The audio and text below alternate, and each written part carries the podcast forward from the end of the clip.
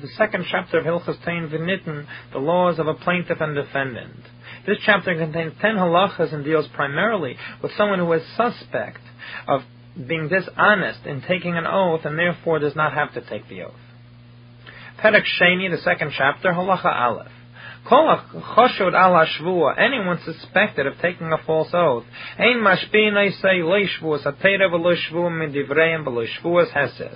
We do not force him to take an oath, whether it is an oath of Torah decree, one by rabbinic decree, or a Shavuos Henses to pure rabbinic oath. Here, apparently, by Shavuot Midivreim, the Rambam is referring to the type of oath he described in the previous Perek, that it's Ka'ain Shalteta, similar to a Torah oath, and that the one that swears must hold a sacred object, such as a Torah scroll, but nevertheless, it's only by rabbinic decree. Whether it's that sort of oath or a pure rabbinic oath, we do not have such a person swear if they are sus- suspect regarding their oath. And even if the plaintiff wants him to take the oath that he believes him, nevertheless we do not listen to him, we do not trust the, the plaintiff, and we do not allow such a defendant to swear. Now how can we tell if a person is choshev al or not? Halacha beis.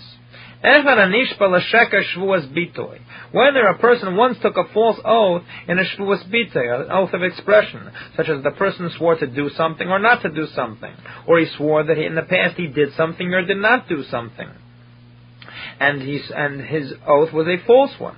Oishvuas edus, or an oath regarding testimony, that someone was called as a witness to a certain event, and he swears that he did not see anything, he did not witness anything, when in reality we find out that he did.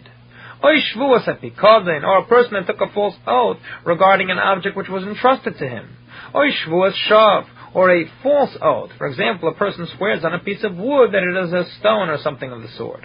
If a certain took, a person took any one of these oaths, he is in the category of someone who is suspect for an oath. Became called apostle laedus mishum aveda, and so too a person who is invalid as a, as a witness because of some transgression he did. Ben paslona whether it's something which invalidates him by Torah law from being a witness, gain baler ribis for example, someone that takes or gives interest, and someone that consumes nevela, non-kosher meat, and thieves. Ben paslonish al divreim, or regardless of whether it's only a rabbinically or ordained invalidating feature. Bekuvia, for example, a person that rolls dice, a gambler. a person that makes pigeons fly. There are two explanations of this given in the Gemara. One is that the person makes pigeons fly and to pick up other people's pigeons and have these pigeons follow them back to their owner. And this way, the person that this mafrichiyanim ends up stealing other people's pigeons. Or mafrichiyanim that is a bird racer that they made these birds race each other and would gamble as to who would be the winner of the race. In any of these cases, whether it's by Torah law or rabbinic law that they're invalid as witnesses, such a person is suspect regarding his oath and is not allowed to take an oath. Halacha Gimel. The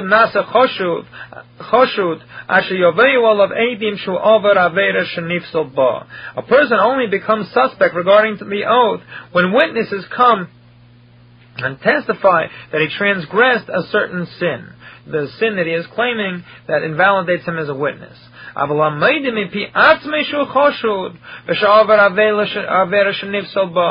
person who himself admits that he is suspect regarding the oath, because he transgressed a certain certain sin, even though we are we do worry about this claim of his, and therefore did not make him a witness to begin with, Nevertheless, im chayev shvua mashpi Should it occur that he must take an oath, then we apply the oath to him. Shara because we tell him, im emesata emer, if you tell the truth, he shava, take an oath. And just because you did such a sin doesn't mean that it's, for, that it's forbidden for you to take a true oath. You're allowed to take a true oath. Ah, you did a sin. You say you, you, you did a sin that has nothing to do with your oath. Take a, take a, a, a true oath. And if you're lying, so then admit to the claim against you, admit to the plaintiff, and pay the money. That's all. Why don't we say the same thing with anybody that is suspect? After all, we can say that just because they did an Aveda, just because they sinned, that doesn't mean they can't take a true oath. So the Rambam says, no, a person that is suspect, and we have witnesses for the act he did, we do not believe him to take such an oath. When we do not have witnesses, it's just him himself, then we trust him to take an oath. That even though he says he did the evader, we say, okay, if you say you did it, you can still take a true oath. However, if we have witnesses knowing that the person did such a transgression, we wouldn't trust him to take an oath himself. Halacha Dalit. In this and the next few halachas, the Rambam describes what exactly to do if the party that should take an oath is suspected to take a false oath. And we'll differentiate with, between the three categories of oaths. We have uh, the highest quality of oath, the most severe, a shvua min hatera, a shvua diaraisa, that by biblical decree. Then we have on the other extreme the shvuas heses, the pure rabbinic oath, and in the intermediate category, a shvua me'ain diaraisa, similar to a Torah oath, but only by rabbinic decree. Takanas Chachamim he is an enactment of the sages. Shakol Amachuyev Shvua Mina Teda Altanes Vadai.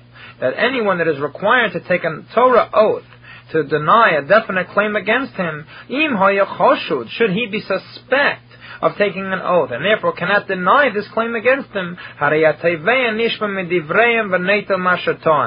The plaintiff is allowed to take a rabbinic oath and collect everything that he claimed. That since the defendant cannot swear, our sages enacted that in this case the plaintiff should take the oath and, and thereafter collect. Let's say both the plaintiff and defendant are suspect. So the oath goes back to the one who originally was required to take it, who is the defendant. He is required to take the oath and he is suspect. over here we cannot use our rabbinic enactment to reverse it to the plaintiff since the plaintiff himself is suspect. And since he is unable to take the oath, he must pay. As the general principle is, as we have now, and we'll have other times in Hilchas Tayyim Vinitten, the principle is if somebody is required to take an oath and for whatever reason is unable to do so, they must pay since they cannot swear. Shemer. Let's say the one that was suspect of taking the oath and would have to take the oath is a guardian. But He claims that the object entrusted to him was lost or stolen. And, and in such a case, he would have to take an oath. However, in this case, he is suspected of taking a false oath.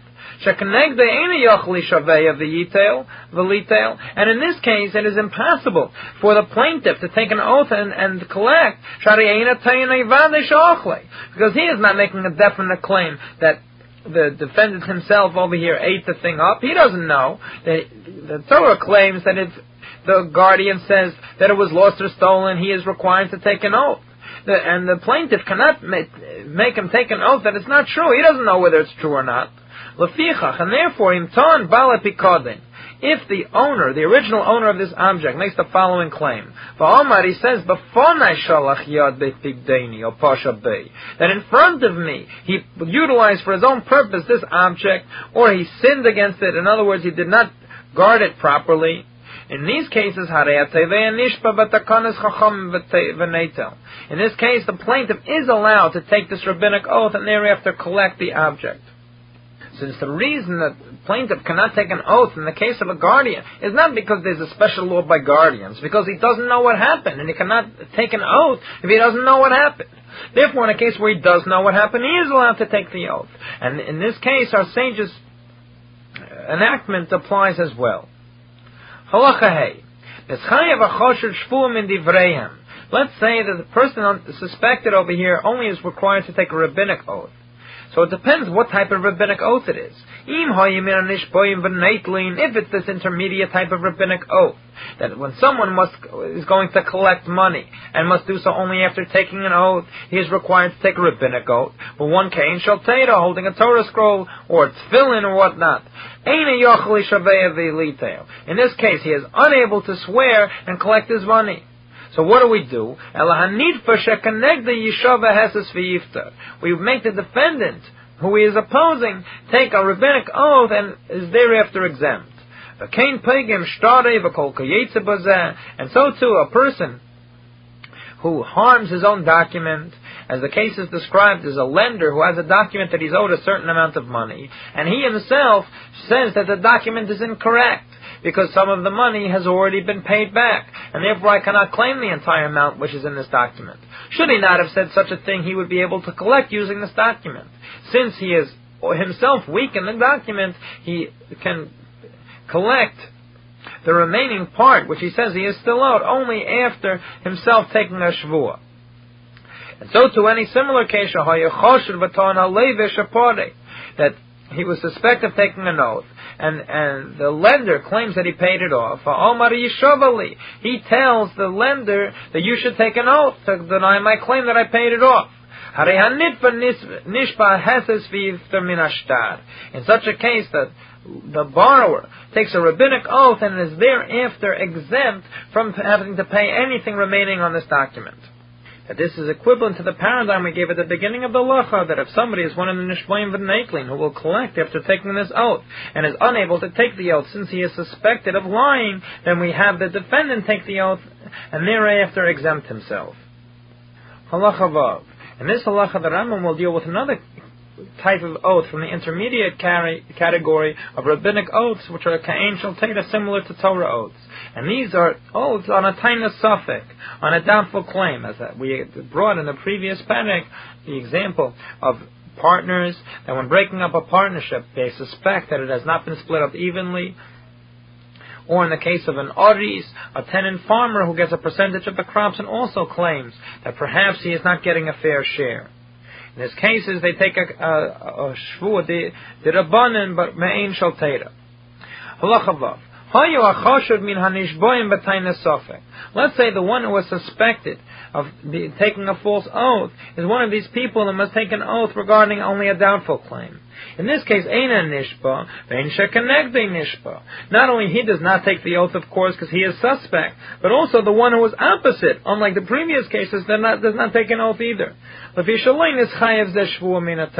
he is not required to take the oath by Torah law, therefore he doesn't have to take it. And furthermore,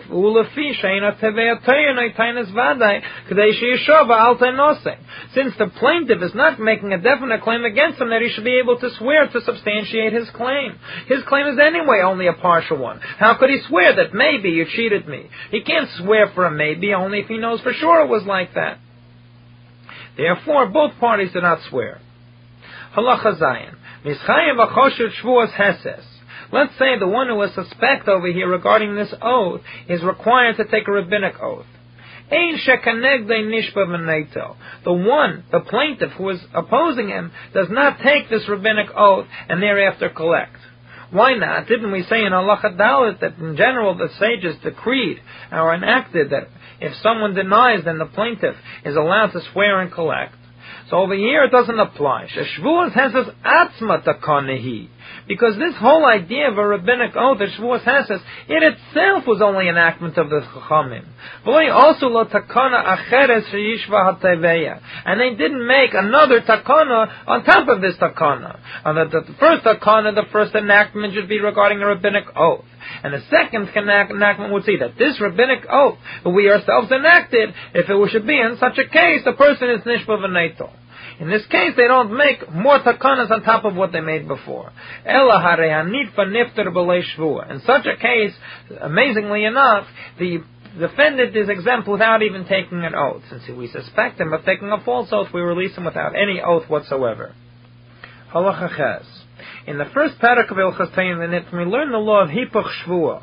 And if one person, let's say the defendant, is required to take a Shvua's Heses, a rabbinic oath, since he is a Kefer Hakol, has denied the claim against him, he has the option of shifting the oath, of reversing it onto the plaintiff, and force the plaintiff, instead of him, the defendant, having to take this rabbinic oath and thereafter be exempt. He can force the plaintiff to take the oath in order to collect.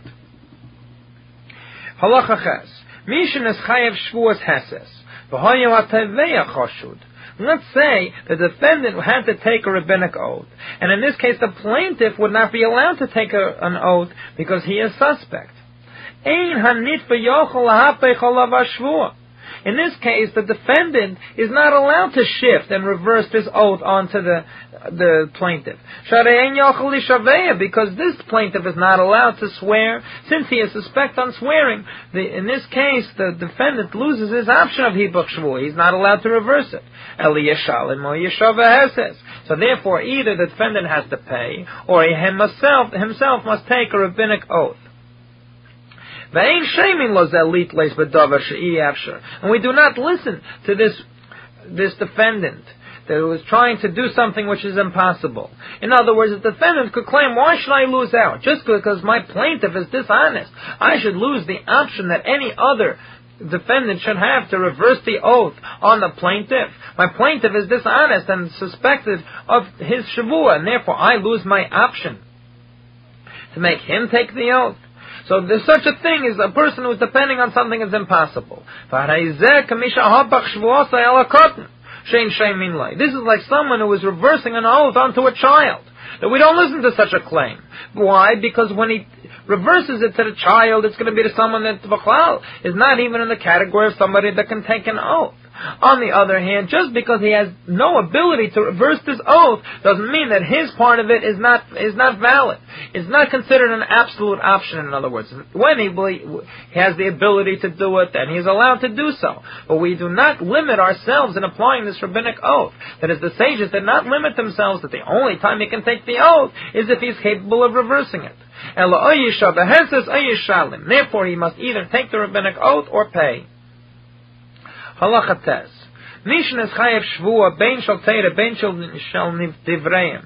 Someone that is required to take an oath, whether by Torah or rabbinic decree, v'nishba v'notel, or nishba v'niftar, and if he was the plaintiff, that he took an oath and thereafter collected. Or if he was the defendant, then he took an oath and thereafter was exempted from having to pay.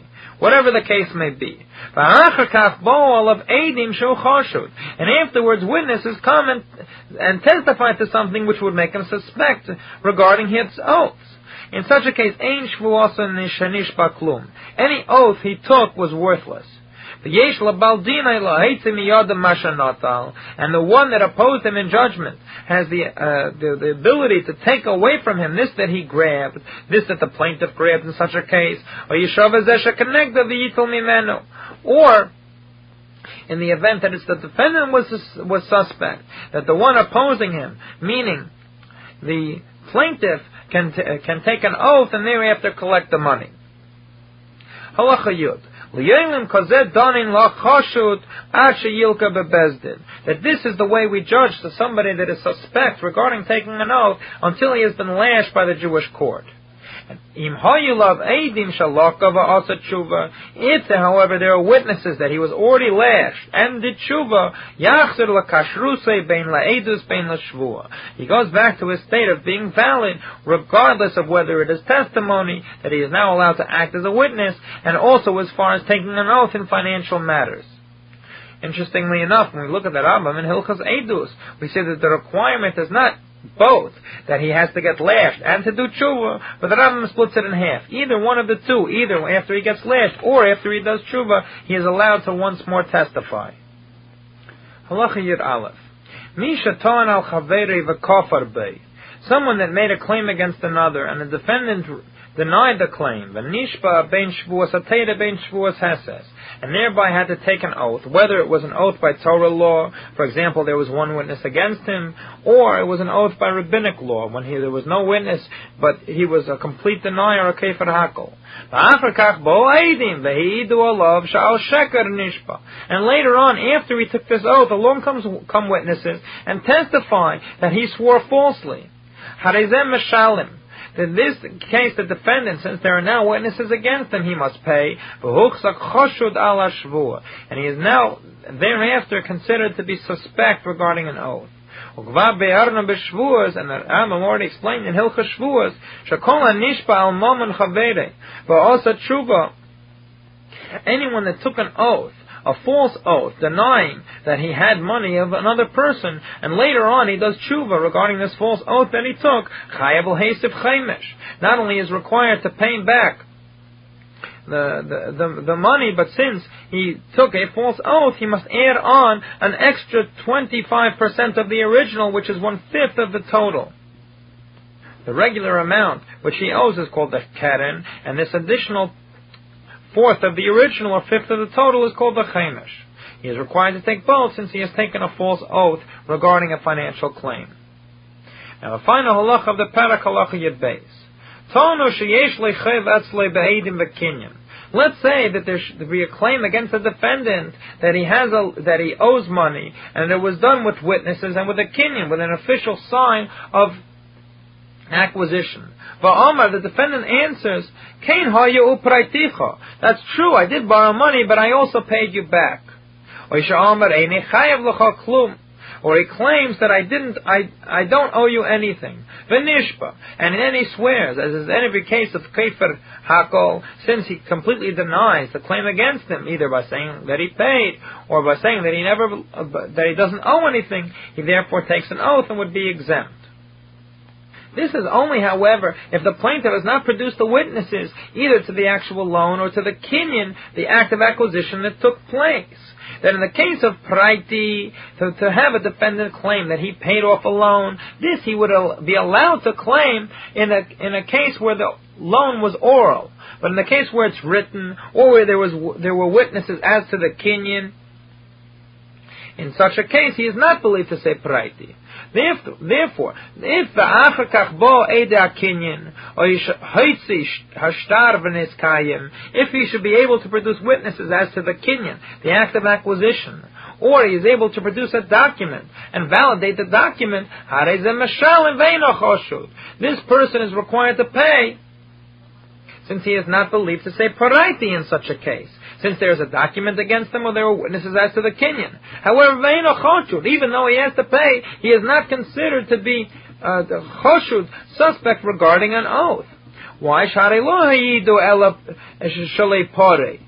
Because they, the these witnesses don't say that he didn't pay. And on the other hand, the defendant didn't say nothing ever happened. Uh, all the defendant said was that I paid, or he says that I, that I don't owe you anything. What do the witnesses that oppose him say? They don't say that you did pay. They say that that uh, that there was a, a, document or that there was a kinyan. They don't know whether there was any payment or not. The law is that if there are such witnesses, he is not believed to say paraiti. But that doesn't mean that we don't believe him. It means we cannot listen to him to the extent of making him pay. But it doesn't mean that he's lying to the extent that he would be considered. The kain kol so too any similar case.